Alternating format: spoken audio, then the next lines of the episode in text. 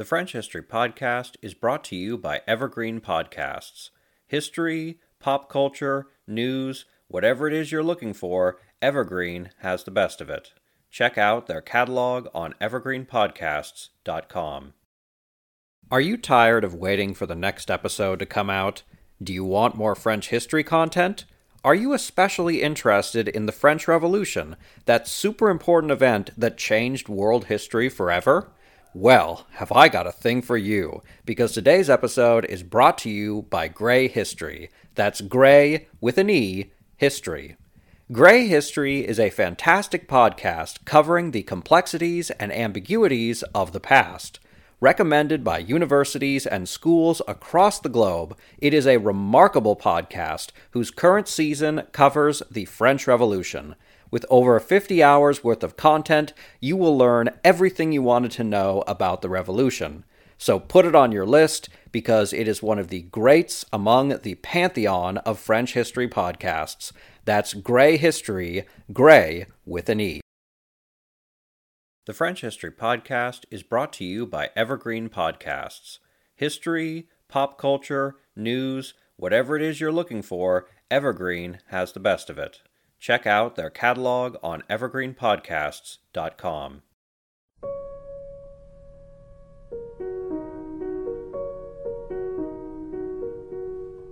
Chapter 8 Ifriqiya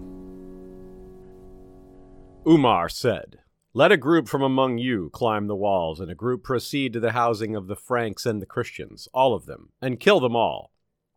The people of Sfax said to him, but our lord the Sheikh, your father, we are frightened for him.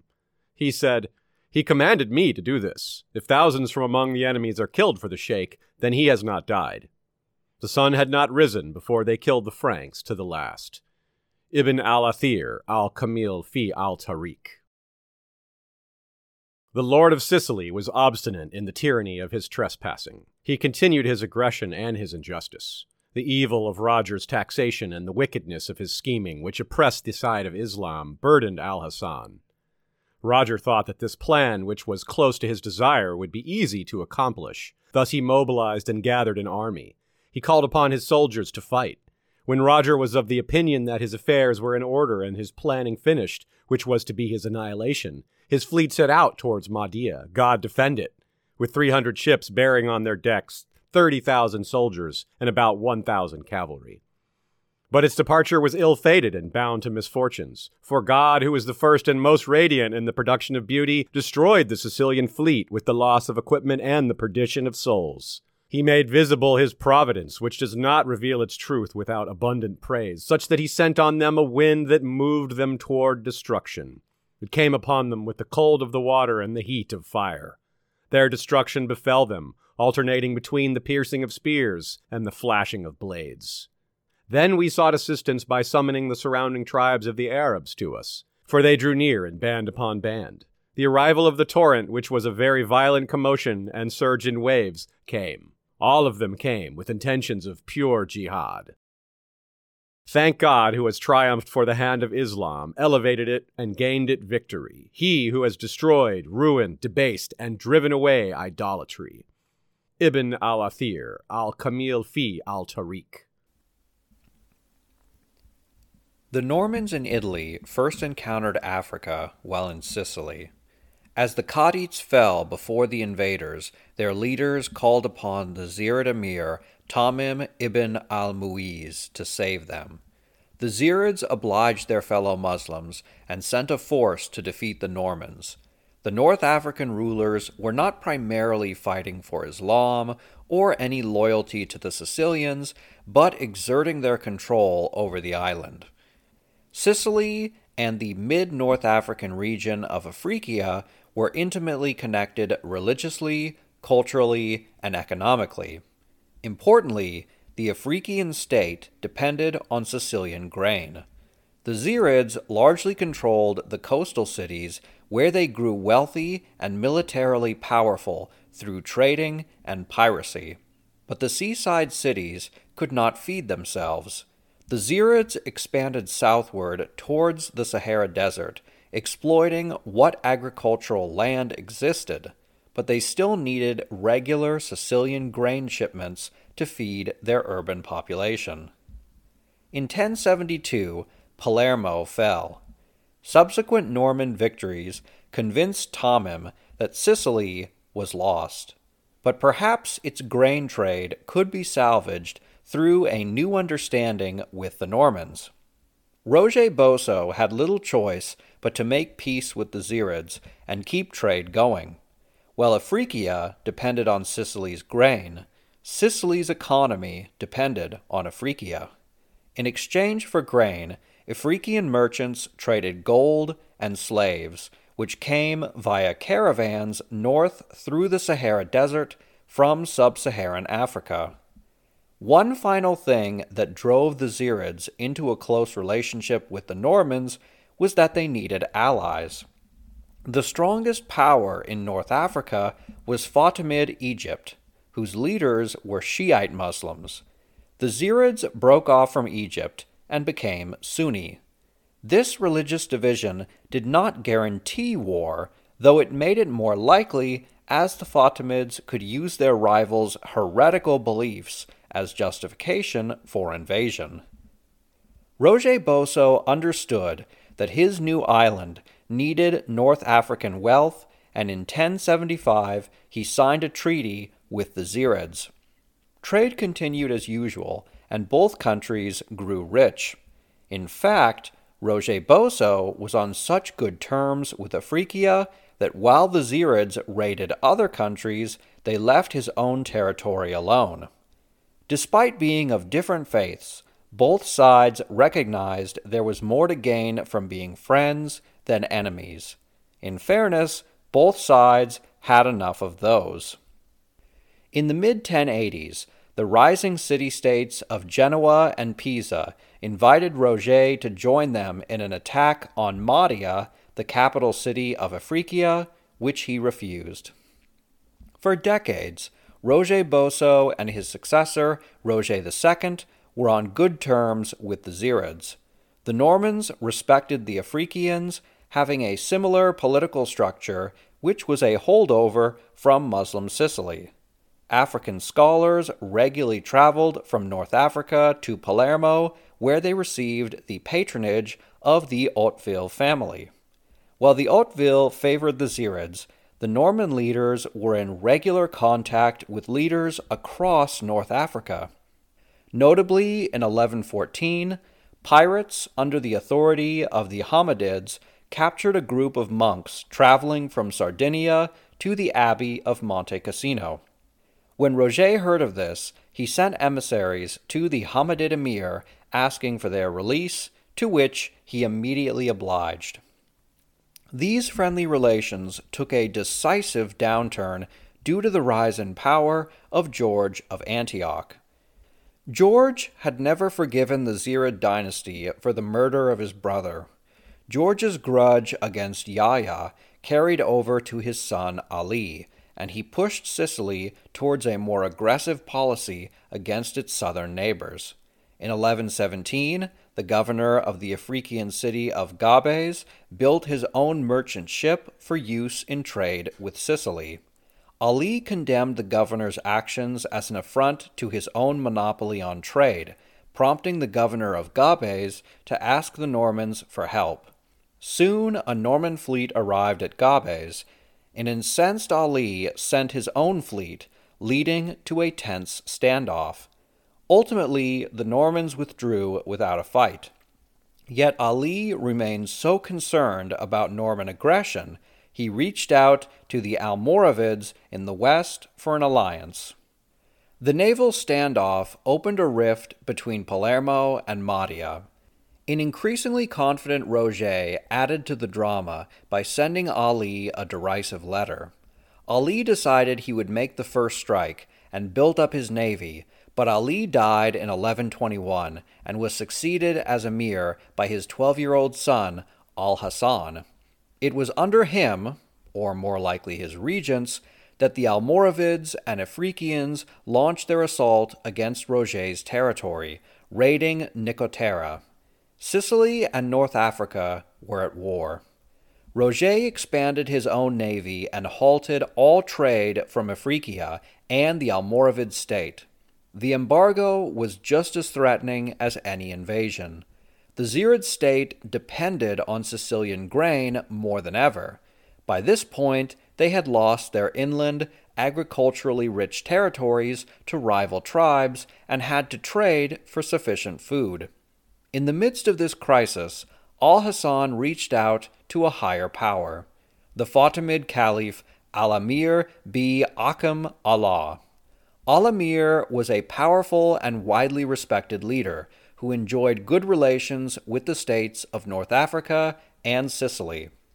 Moreover, he had his own reasons for ending the trade embargo. If there was a major trade disruption, its economic impact would reverberate throughout the Mediterranean. No one wanted an economic crisis, and Al-Amir negotiated a peace between the three warring states.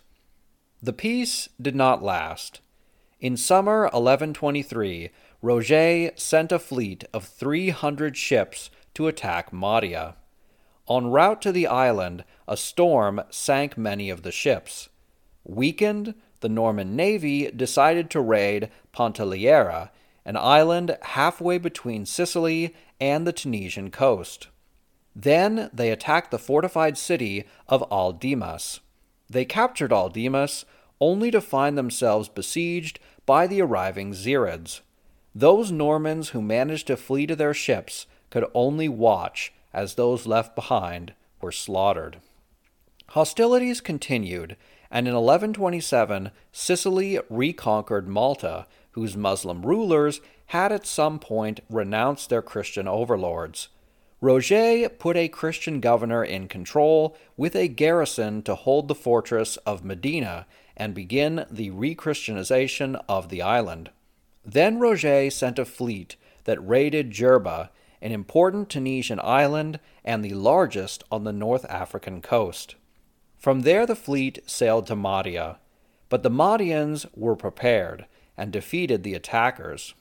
The Zirids responded to Norman aggression by raiding Syracuse on the 17th of July, 1127.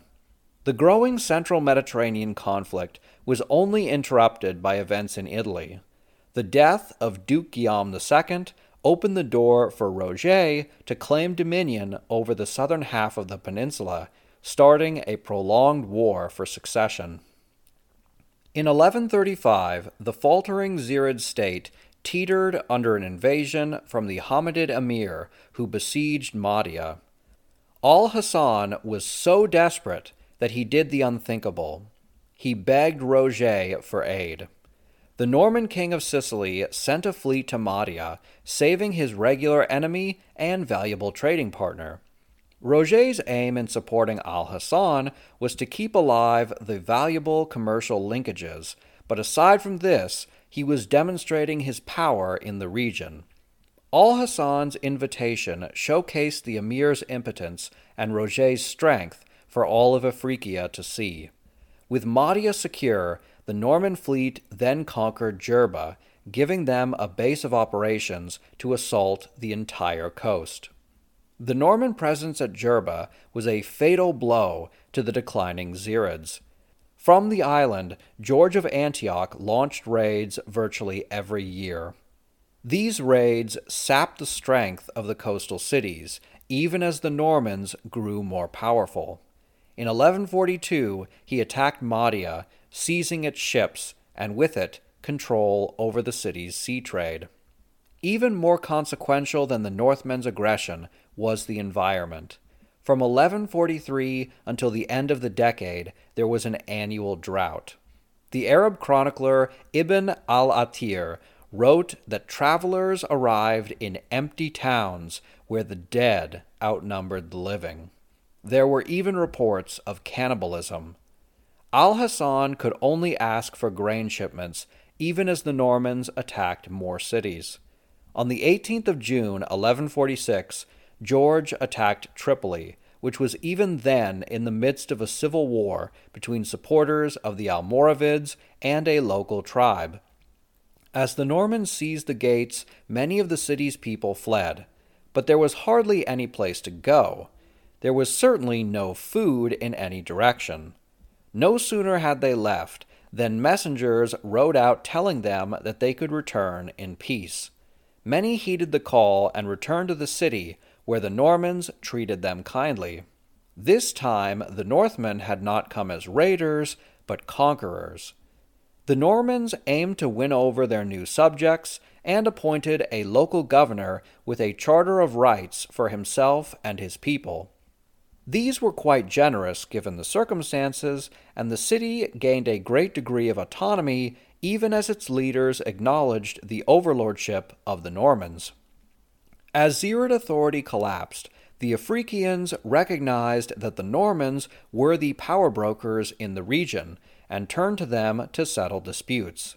In Gabes, a local ruler named Yusuf became deeply unpopular for his involvement in a coup and for his sexual abuse of protected women. Yusuf turned to Roger, pledging fealty in exchange for his military backing. In response, Al Hassan managed to form a coalition that ousted and executed Yusuf.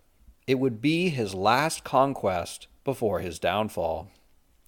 In 1147, the drought reached its peak. Ifriqians were starving, and the Zirids were in full crisis. The following year, George of Antioch returned from raiding Greece. When he learned how desperate the situation in North Africa was, he decided to make his move. First, George seized Pantelleria. Then he sent out carrier pigeons with messages claiming his fleet would sail next to Constantinople. Instead, the galleys left for Mahdia. Today's episode is brought to you by Factor. Factor provides fresh, never frozen, chef crafted meals that are ready to eat in just two minutes. Factor includes a variety of plans, including Calorie Smart, Protein Plus, and Keto, among others. Factor is perfect for a busy routine with high quality, healthy food that fits into your daily schedule. Mouth-watering dishes like chicken and mushroom tetrazzini, cavatappi and Italian-style pork ragu, and artichoke and spinach chicken are all on this week's menu, and you don't want to miss out on those. In addition to savory meals, Factor offers snacks and wellness shots the latter of which has become a personal favorite of mine. Go to factormeals.com slash frenchhistory50 and use the code frenchhistory50 to get 50% off Factor Meals. That again is factormeals.com slash frenchhistory50 and use the code frenchhistory50. Sign up today. Your stomach will thank you. As Al Hassan watched the Normans approach, he decided that there was not enough food left in the city to last out a siege. He ordered everyone to evacuate with whatever they could carry. Most did, though the Christians and some others decided to stay. The Normans entered the city without a fight. George let his men sack the city for two hours before he established order. Then, in the words of Ibn al-Athir, he sent to those who were nearby among the Arabs, and they came to him. He treated them well, and gave them much money. He also sent out some among the army of Mahdia, which had remained there as a group. They carried the promise of safety to the people of Mahdia, who had fled along with mounts to carry the children and women to the city.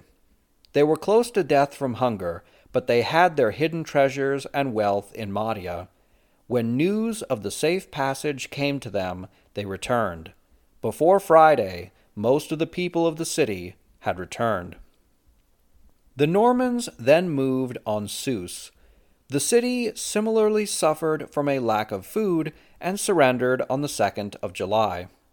Sfax became the first city to resist the Normans during the 1148 campaign though they and their allies were overwhelmed on the 13th of July.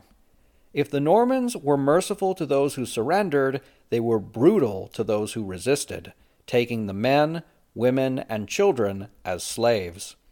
Al Hassan had to flee westward and was taken prisoner by the Hammadid emir of Annaba, who in turn submitted to the Normans.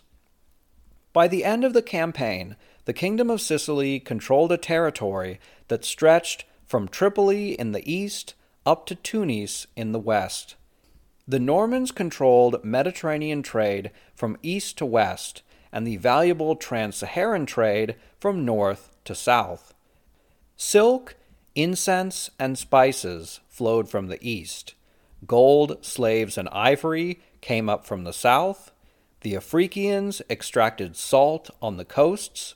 From Spain came wool, iron, and foodstuffs, while Sicily itself exported its vast hard grain reserves, which paid for it all, alongside taxes extracted from conquered peoples.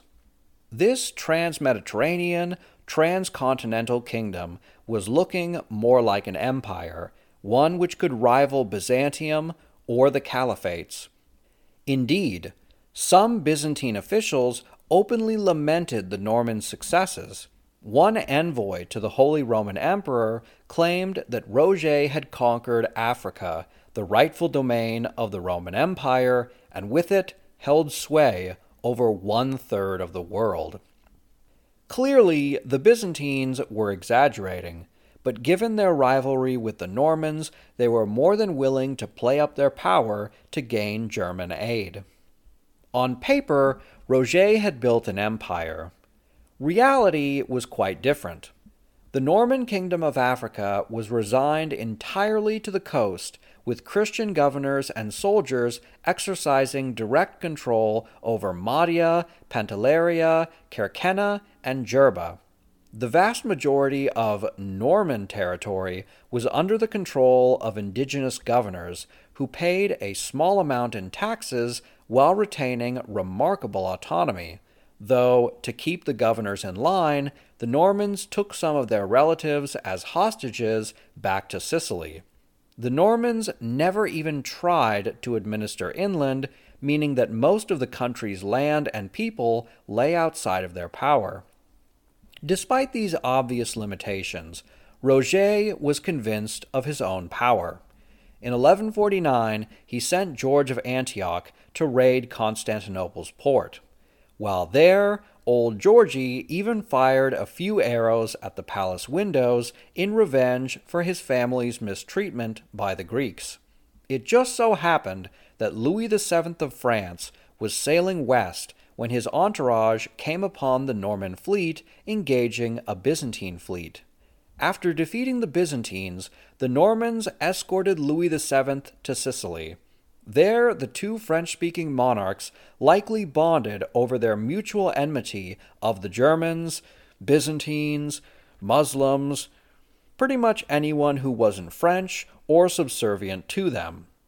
This friendly meeting with the mighty King of France seemed to embolden Roger even further.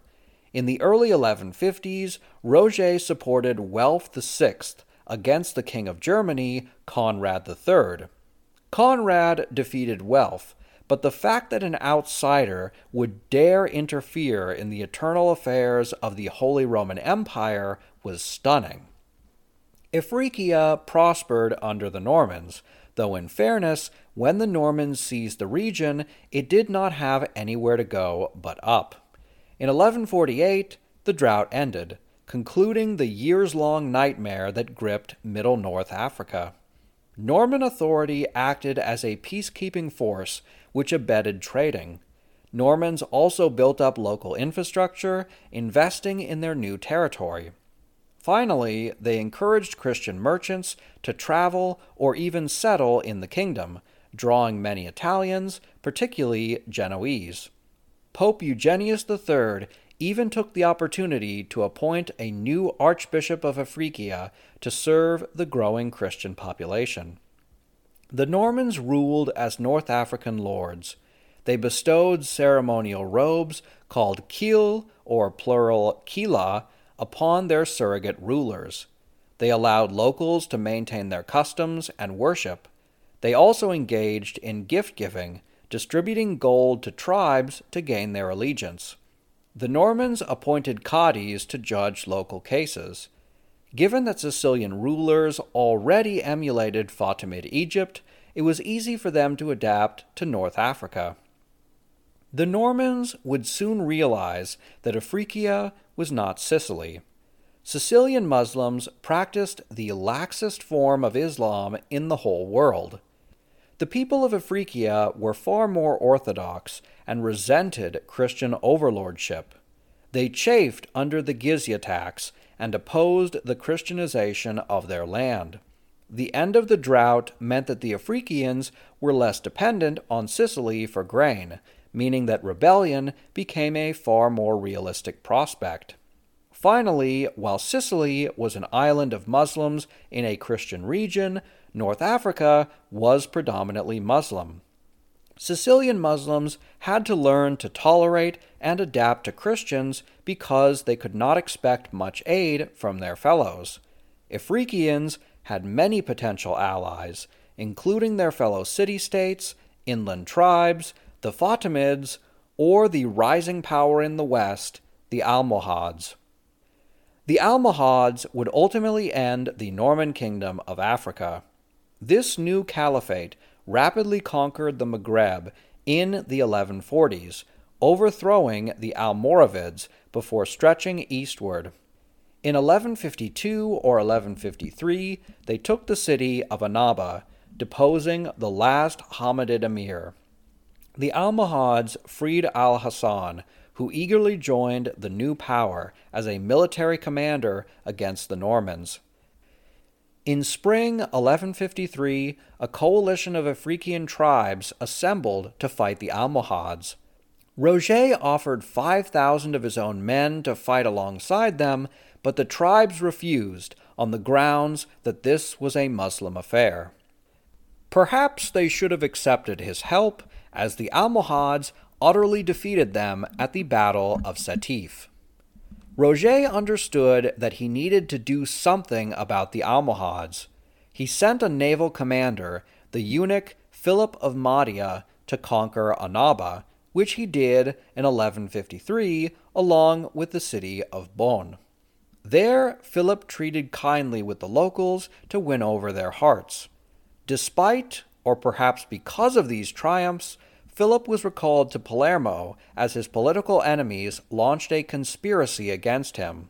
They accused him of being a secret Muslim due to his treatment of the people in the conquered cities. While the Sicilians tolerated Islam, they could not countenance apostasy, a crime which carried the death penalty. Roger was on Philip's side, but the rest of his court was firmly against him. The king openly wept when he gave the order to have his servant burned alive. Tragedy struck Sicily in February 1154 when Roger died. His son Guillaume was not as energetic or as competent as his father. Moreover, he faced a number of crises early on in his reign. Pope Adrian IV prompted the Normans in Italy to revolt in 1155, a revolt which the Byzantines supported with a fleet. For two years, Guillaume fought in Italy, defeating Normans, Italians, and Byzantines. He succeeded, forced submission from his vassals, and the Pope recognized him as king. Guillaume was so preoccupied with preserving his kingdom in Italy that his kingdom in Africa fell apart. The emir of Sufax, Umar ibn Abi al Hassan al Firyani, led a force that slaughtered the Norman guard. When news arrived in Palermo of the massacre in Sufax, Guillaume ordered Umar's father, who was then a hostage at court, to write to his son and urge him to resubmit to Norman authority. Umar's father refused. Guillaume then sent an emissary to Sufax demanding their submission. The emissary was not allowed within the city. Instead, he watched a procession as the people carried an empty coffin in front of him. The coffin was for Umar's father, the previous ruler. The people of the city were honoring him for remaining faithful to his fellow African Muslims, even though it surely meant his death. Back in Palermo, Guillaume did as the people of Sufax knew that he would, though in an excessively brutal manner. He ordered Umar's father crucified. Sfax's rebellion was a spark that spread like wildfire across Africa. Tripoli, Gabes, and the islands of Jerba and Kerkenna revolted, along with many smaller cities. In 1157, an army from Sfax and Zawila even attacked Mahdia. The Normans successfully held the city until reinforcements arrived, bringing with them enough gold to bribe other tribes to join them. Realizing their danger, the army of Sfax retreated to their city. The army from Zawila tried to do the same, but the inhabitants feared Norman retribution and locked the city gates. Trapped outside the walls, the Zawila army faced the Normans and were massacred. But the Normans showed no mercy to Zawila. They pillaged the city and exterminated those within. The Normans managed to retake a number of coastal cities, but their power was much reduced. Moreover, the Almohads continued their eastward expansion. In 1158, the Normans demanded the imams of Tripoli denounce the fundamentalist ideology of the Almohads. The imams refused this Christian intrusion upon Muslim theology, and the people were so incensed that they killed a Norman guard. Shortly thereafter, the Almohads conquered the city. By 1159, the Normans lost all their territory to rebellion or Almohad invasion, save Mahdia. But the capital was soon to follow. That year, the Almohad Caliph himself, Abd al Mumin, traveled to Zawila to oversee the siege of Mahdia. The atmosphere in the city was almost that of a festival as people traveled to see the Caliph and join in his glorious jihad against the last of the Christian interlopers. In the meantime, many independent cities sent emissaries pledging fealty to Al Mumin. Guillaume determined to save what little remained of his African kingdom. He sent a fleet under the command of Qaid Peter to break the siege. An Almohad fleet met the Normans and won a decisive victory. Mahdia held for another six months before surrendering on the 21st of January 1160. The Almohads erased whatever Norman influence remained in Africa. These leaders pursued a fundamentalist version of Islam, one that was far less tolerant for non Muslims. They demanded that Christians convert, leave the country, or face execution. However, exceptions were made for traveling Italian merchants, since money is a powerful influence after all.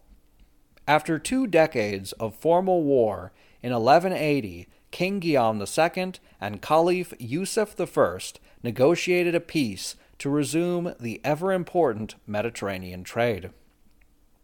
The Norman Kingdom of Africa was far too audacious an endeavor to last.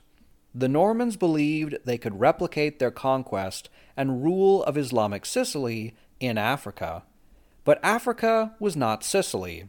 Its people were very different kinds of Muslims, the land was far too vast, and there were great states beyond the powers of the Normans to contend with. The 1150s were the height of the Kingdom of Sicily's territorial conquests. However, it would only grow richer and grander in the late 12th century when it became one of the greatest kingdoms in all of medieval Europe. I'm Ken Harbaugh, host of Warriors in Their Own Words, a podcast that presents the unvarnished, unsanitized truth of what we have asked of those who defend this nation. As a country, we need these stories more than ever. Stories from Americans who have borne the battle, including 30 year old remastered interviews with veterans from World War I recounting their time in the trenches of Europe, and with veterans from World War II, Korea, Vietnam, and from our most recent conflicts in Iraq, Afghanistan, and other battlefields Americans may never have heard of. Hear their stories by listening to Warriors in Their Own Words wherever you find podcasts.